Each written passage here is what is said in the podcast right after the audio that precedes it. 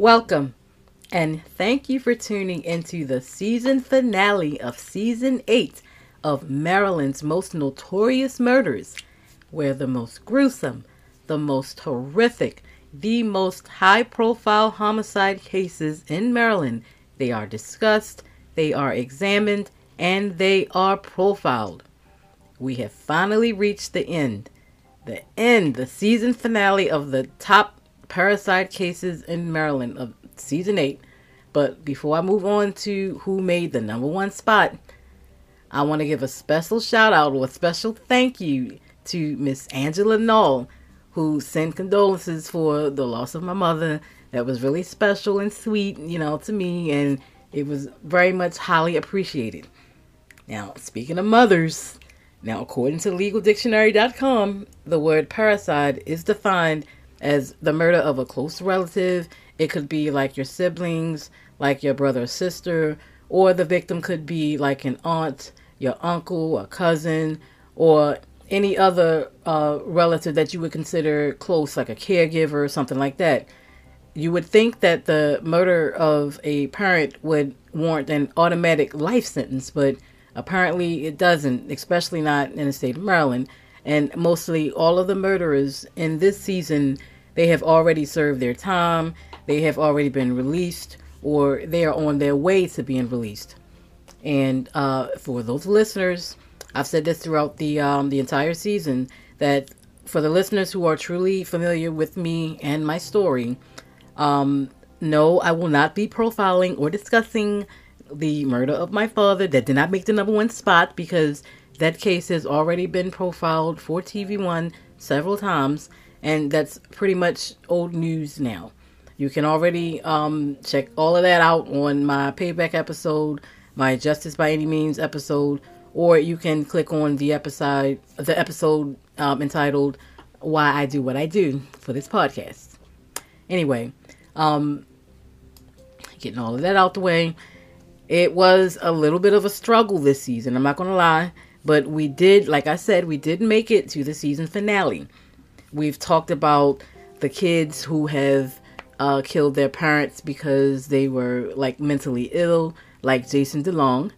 And we have discussed the kids who have killed a parent because they done kirked out supposedly under the pressures of not basically fucking up or basically not living up to being perfect, like the case of Lewin Powell. Now, all of these cases were notable and notorious in their own right, but this next case of parricide is not only one of the most notorious parricide cases occurring in Maryland, but the savageness, the viciousness of this next killer made national headlines as well. I keep saying it. Sometimes money, being spoiled, giving your kids too much, the best of everything, that is not it's not always the answer. And it's not the best way to raise certain kids. It's just not. It's, it's, it's a fact. Sometimes your kids especially your teenage kids they got to grow up on their own. They they got to learn the hard way. You cannot keep spooning like spoon feeding and spoiling them with every little thing. You can't do everything for them because they will grow up to become too dependent on you. Their parents and they grow up expecting you to do everything for them. Some kids, especially teenagers, they are, I'm not gonna lie, they are just ungrateful little shits. And you could actually be raising a budding psychopath and don't even know it. By by giving them, by simply by giving them too much. 15 year old Nicholas Waggoner Browning had everything in his childhood you could possibly dream of. Nicholas' um, father, who was 45 year old John W. Browning, Esquire, was a very successful real estate attorney who practiced with the firm Royston, Mueller, McLean, and Reid for almost 20 years. The firm was the oldest law firm in Baltimore County, and Nicholas' mother who was 44 year old Tamara Browning, was a stay at home mom who was also the president of the PTA at her son's school. Nicholas had two younger brothers 13 year old Gregory Browning and 11 year old Benjamin Browning, who were both excellent students at Cockeysville Middle School. Nicholas himself was a stellar honor roll sophomore at Dulaney High School in Timonium, where he played varsity, varsity lacrosse and was on the varsity golf team. Nicholas even played the cello. And the family wasn't all about making money and, you know, materialistic things and stuff like that either, because although Nicholas' father was a successful attorney, he also was a compassionate scoutmaster and church leader.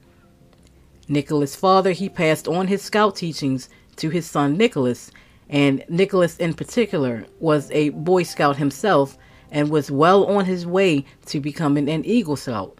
And he had just finished a prayer garden at his church, which was one of the, you know, requirements or tasks that he had to do before he eventually became an Eagle Scout. Now, this picture perfect family, they lived in a half a million dollar house, colonial farm like house, in the 10900 block of Powers Avenue in Cockeysville. And the family also had a vacation home at Deep Creek Lake in Garrett County. With all of this wealth and affluence, the Browning family was easy one of the richest families in the neighborhood.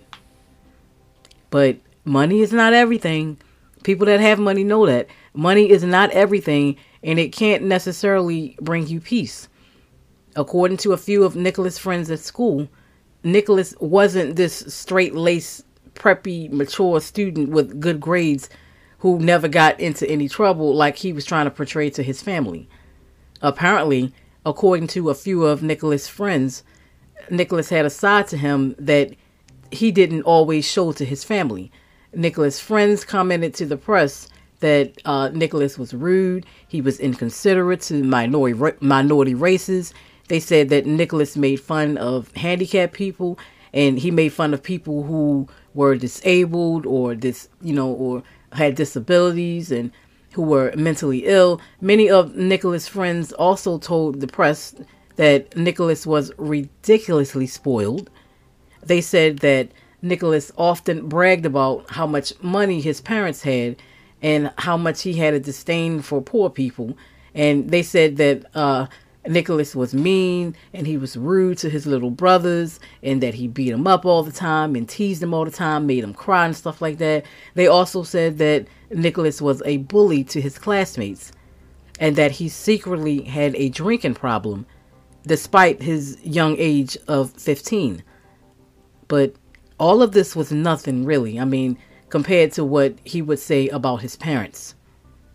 Nicholas' friends told the press that Nicholas would make jokes all the time about killing his parents to the point where it just wasn't funny. I mean, the cockiness, the rudeness, the jokes about, oh, I wish my, my parents weren't here, I'm just going to kill them. The my family got money, so we're better than you attitude. All of that, it must have completely went to Nicholas's his head because for some reason he felt that he was 15.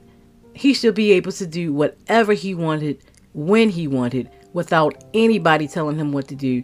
And Nicholas didn't want to listen to anybody, nobody, including his parents.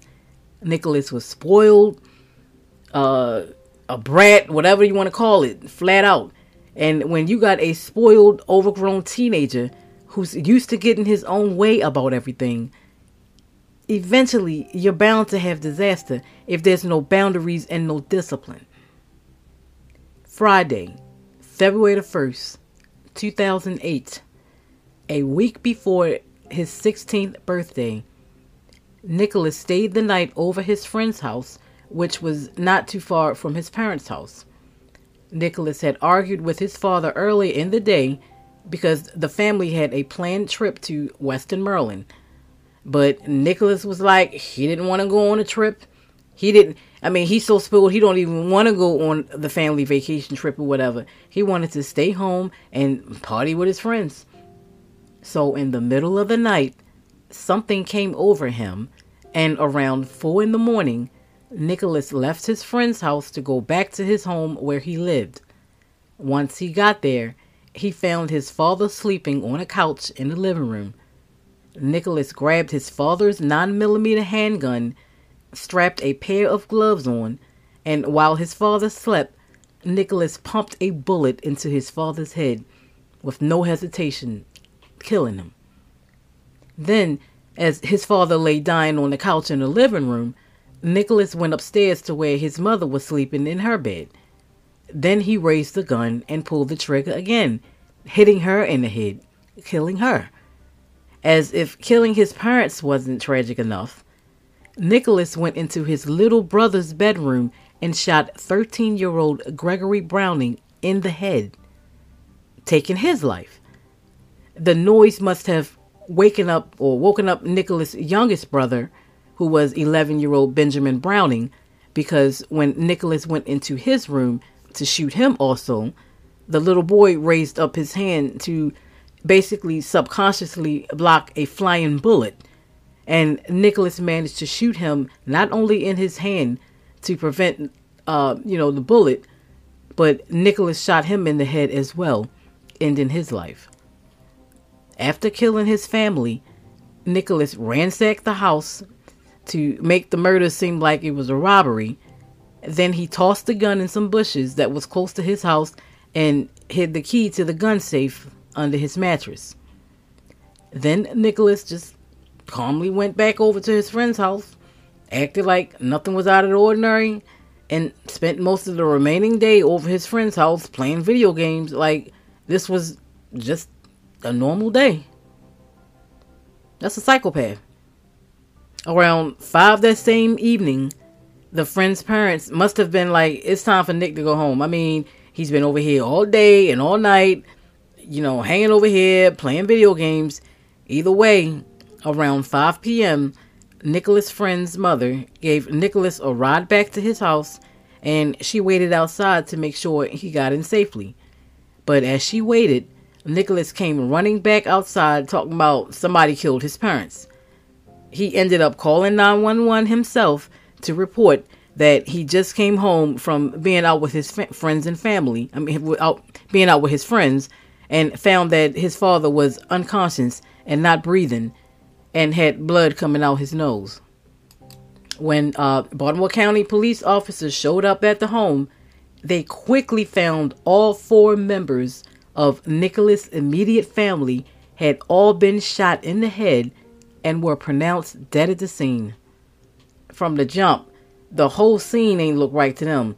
I mean, it just didn't. It it just in this area and just it just ain't like right. And you're the only one alive. I mean, you got no sign of forced entry. You got four people shot in a luxury home.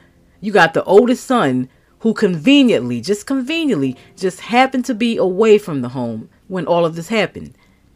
Um, he's not shot, but something is still out of Nicholas' demeanor that was way too calm. It was too calculating, too sinister, too psychotic. Like I said, I don't know how why people think detectives and the police like they are stupid and ain't used to hearing lies every day. They could immediately just tell that something wasn't right, something wasn't clicking, something wasn't adding up. Not just because of Nicholas' demeanor and his behavior, but because Nicholas was constantly changing his story. Just one lie or one stutter after the next. So they decided to bring him in for more questions. And when they brought him down to the station, you know, well, Nicholas agreed to talk to him. Of course, at first, Nicholas told the detectives that he didn't know what happened and that he didn't know why his parents were killed. Because he knew that his parents had money maybe. He was telling them maybe it was a robbery. I mean we did have money. I mean my parents had x amount of money in, in the bank and they had this amount of bonds and whatever and life insurance. And nicholas thought that this explanation would fly because also their home had just been you know recently broken into a few days before his parents were killed so he tried to link that that break in to the robbery. You know, maybe the robbers came back, he thought. But like I said, cops are not stupid. And when Nicholas swore that he had been at his friend's house playing video games while his parents were being killed, those same friends told the detectives, wait a minute, hold up. He wasn't here the whole time. They were like, uh uh-uh, uh, do not do that. They had already told the detectives that at some point, Nicholas did leave their home for a period of time. And when he came back to their home, that he just acted like it was normal. When the detectives confronted Nicholas with this information, he was like, All right, you got me. He just went on and confessed. It took him six hours and a double bacon cheeseburger with fries from Burger King to get Nicholas to confess to what he had done. In the most calmest, the most unbothered, the most nonchalant, the most psychotic voice I've ever heard, Nicholas carefully described how he killed his family. While munching on his food, Nicholas told the detectives that he shot his father in the head because he thought that his father was an alcoholic child abuser who constantly abused him. In his own words, Nicholas told the detectives, this was his words, he said, I just realized that I, I just couldn't walk away from that. And then I shot my mom in her upstairs bedroom. When describing how and why he shot his younger brothers, Nicholas told the detectives in his own words that he shot them in the head because he believed that their deaths would be quicker and more painless. He was like, I thought if I was, you know, if, if no one was there to say anything, that my story would go because I was the only one. After confessing to the detectives that he killed his family, Nicholas was arrested around 1 a.m., charged as an adult with four counts of first degree murder, and held without bail. Nicholas not once showed an ounce of remorse for killing his family. Not the whole time while he was being questioned, he ain't shed a tear. He didn't like, oh my God, I can't believe I did this. The murder of the beloved attorney and his family completely shocked and devastated the community, and about 1,300 people showed up at the Trinity Assembly of God Church in Timonium to pay respect to the family at their funeral and more than 500 people got together and gathered at the county home park in Cockeysville for a candlelight vigil to show honor to the family, but also uh, to show support, strangely, for Nicholas. Yeah, I said it even though Nicholas had just confessed to killing his mother, father, and his little brothers, Nicholas' extended family still supported him 100%, and they gave a statement to the press that said, in their words, our concern and love goes out to Nick. Whatever else lies ahead, he's a member of our family and will have our support. Now, Nicholas, uh, he eventually uh, went, his maternal grandfather even went as far as writing the judge before Nicholas was sentenced a letter. He wrote the judge a letter saying, I have no doubt that Nick was mentally and physically abused for most of his life, and that Tammy chose to become an enabler during the last few years of her life. Look, either way, Nicholas accepted a plea deal um, after he pled to four counts of first degree murder.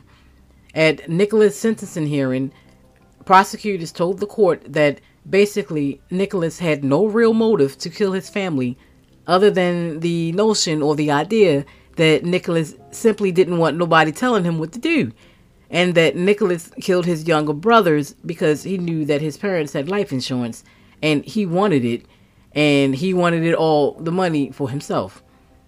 They also added that this crime was so heinous that Nicholas Browning should never get out of jail.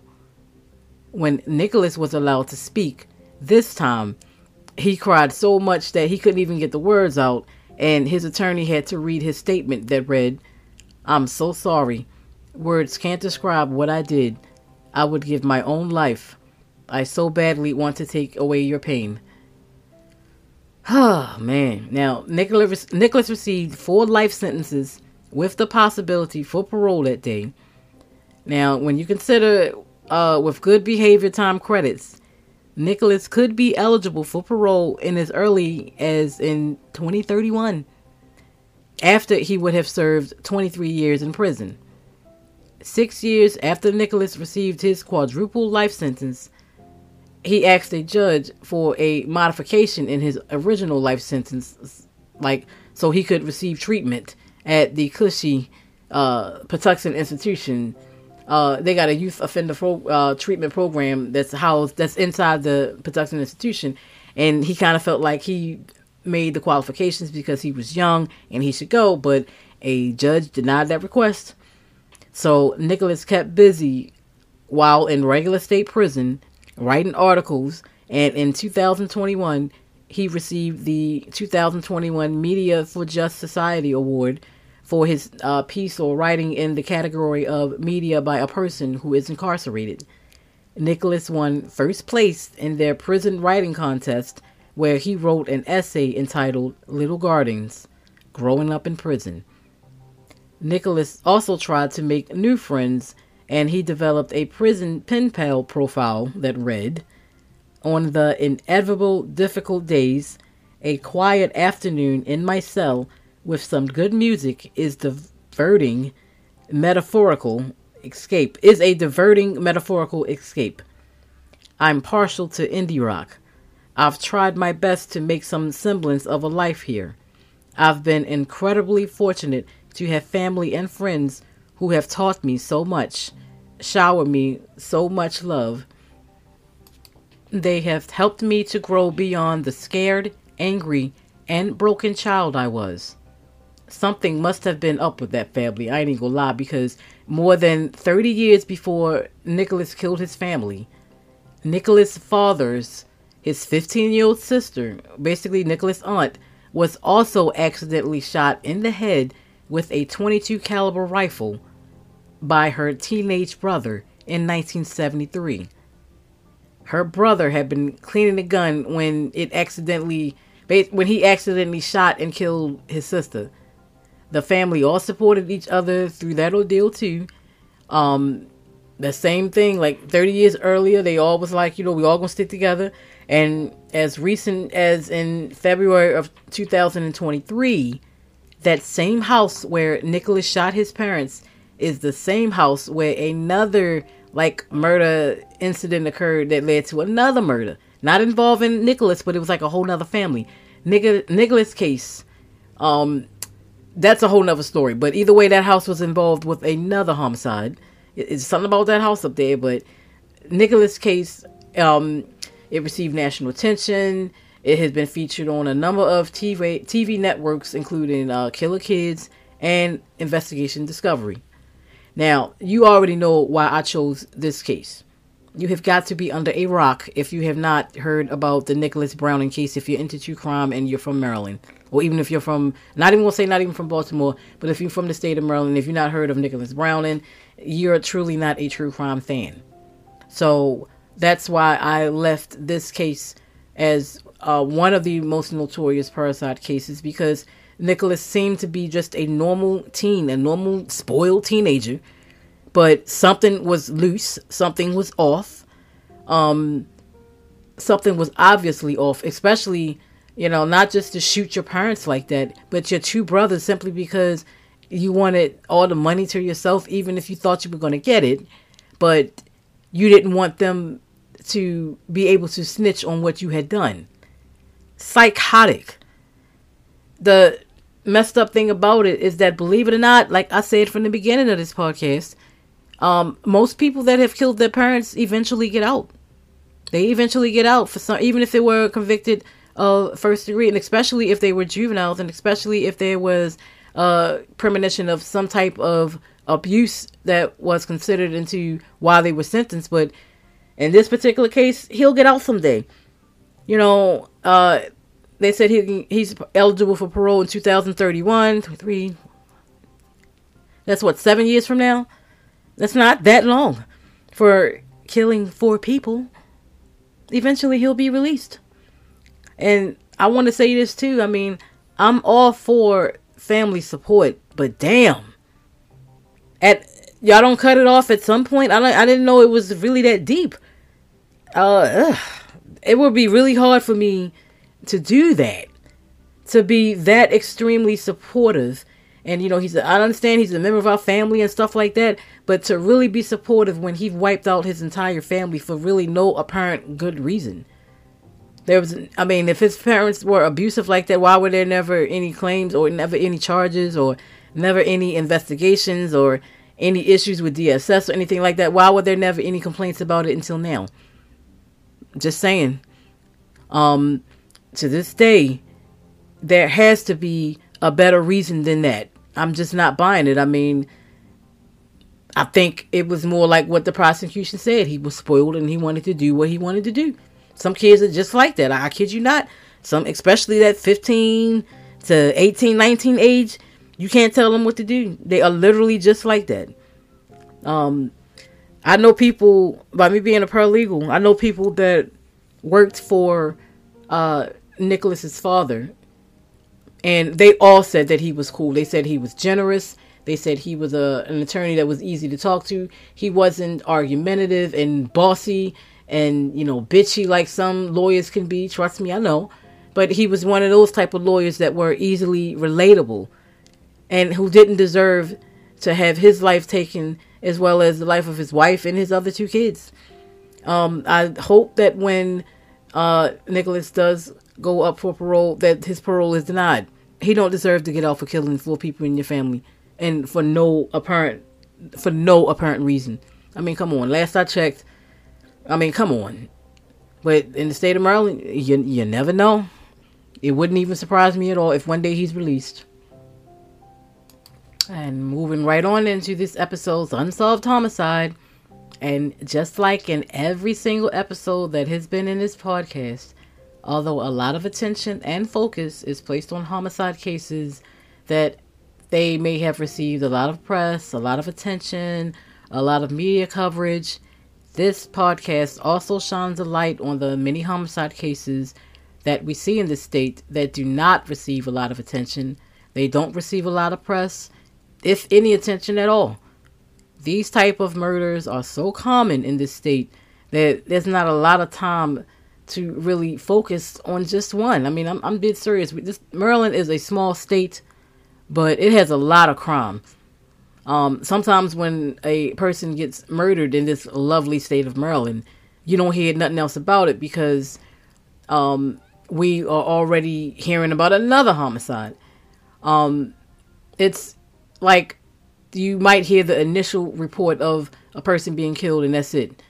And the number of homicides that are unsolved in this state it's completely completely unbelievably uh, unbelievable. It's it's obvious that the homicide detectives they cannot do everything themselves like what you see on the first 48 or uh, court or crime tv and stuff like that. In maryland it's not like that. Homicide detectives are often overworked underpaid understressed and flat out outnumbered and kept busy all the time but what happens to those cases where nobody is talking at all? What happens when there are absolutely no clues, no evidence, no witnesses whatsoever? Well, what happens to the cases where, because of the victim's past or the victim's lifestyle, where it seems like the detectives ain't really trying to do nothing, they ain't trying to do no investigating because the victim, quote unquote, they had coming, you know, what happens to those types of homicide cases? Do the killer or killers simply do they just like get away with murder? It just seems like literally nothing is done with these forgotten homicides, not because nobody cares anymore, but because the public simply they just forgot about it because we already being, you know, it's already another homicide. It's like we have been become immune to homicides in the state of Maryland. Well, on this podcast, although I do talk a lot about cases where the murder they did receive a lot of attention and notoriety, on the flip side, a focus is also placed on homicide cases that did not receive the amount of attention that they deserve. And with that being said, this episode's unsolved homicide is the shooting murder of 37 year old Donna Lee Blalock. On November 14th, 1996, a pickup truck came crashing into a telephone pole in the 3600 block of Rockdale Terrace in Windsor Mill. Inside the pickup truck was the body of 37 year old Donna Lee Blalock, and she had been shot in her upper body. The police still don't have any clues, and they need your help. So you already know what time it is. You already know what I'm about to say. If you have any information that you want to provide that can lead to an arrest or a conviction in this unsolved homicide, please call Baltimore County Detectives at 410 307 2020 or Metro Crime Stoppers at 1 866 7 Lockup.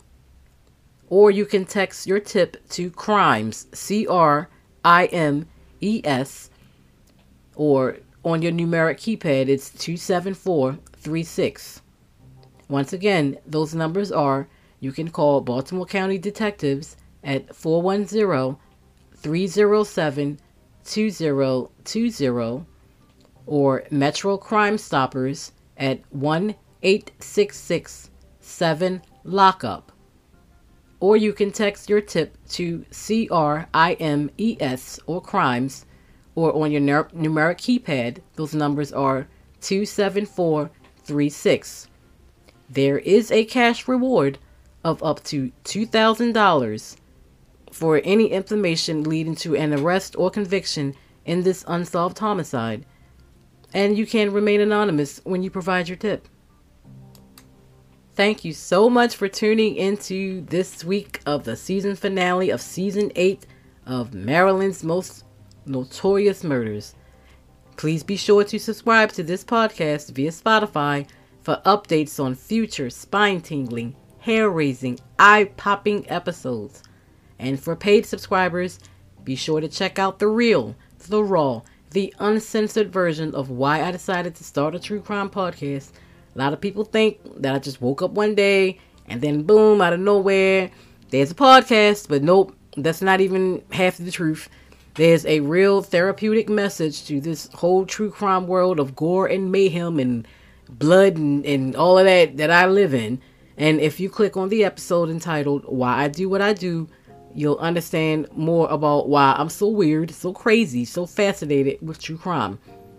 I also want my listeners to know that uh, the beginning of season 9, which will be coming in the next couple weeks, that's when I will be releasing the documentary um, uh, that I was, you know, basically talking about all through season 8 the documentary version, the film version of the podcast episode number one, which focused on accused child murderers Adan Canela and Policarpio Espinoza. That will be released within the next couple weeks. Um, um, you know, that will coincide with the beginning of uh, the very first episode of season nine. And when the documentary, um, it will be available. Uh, I mean, it was produced by Savage Lights Productions and it was filmed on location in Baltimore City. And once it is available for download, I will definitely upload it to the website. I will definitely keep you guys posted as to where you can download it. And while you're at it, stop on over to the new website, which is uh, Maryland's Most Notorious Murders.com. And Maryland is spelled MDS, the abbreviated version. So Maryland's Most Notorious Murders.com where you can access all episodes of this podcast and you can check out the different seasons that we have focused on, like uh, relationship killers, sick and twisted type of murders, you know, teen murders, anything. Um, you can also find uh, links to all of my true crime books that are loosely related to this podcast entitled Maryland's Most Notorious Murders, 1990 through 2008 um, Maryland's Unsolved Homicides, Volume 1, and my local bestsellers, Until I Get Caught, The True Story of a Serial Rapist in Baltimore, and Junkie, A True Baltimore Story, and Child of Baltimore. All of these books are available on Amazon in ebook um, version and also paperback version. Or you can also send me um, a message on, on the website, and I'll be able to send you a signed copy of these books if you so cho- choose. Uh, and wish to, and desire. And you can also check me out on uh, season one of Payback, which airs for the TV One network. You can check me out on the Oxygen Network for Black Widow Murders, where I did profile Maryland's female serial killer, Josephine Gray. Or you can check me out on uh, TV One's Justice by Any Means, TV One's Fatal Attraction, where I profiled the North Carolina child murderer uh, Peter Moses. And you can also find me hosting Killer Kids for the LMN network, where I profiled teen killers Sarah Satroni and Jason DeLong, which were also profiled for, um, I think it was episode four for this particular season for this podcast. Um, once the documentary will be available, you'll be able to find the links here at Maryland's Most Notorious Murders.com. Please be sure to tune in on in the next couple weeks, where another gruesome, high profile homicide occurring in Maryland with a whole new theme, whole new season will be profiled, it will be examined, and it will be discussed on Maryland's most notorious murders. And this has been a Savage Life production.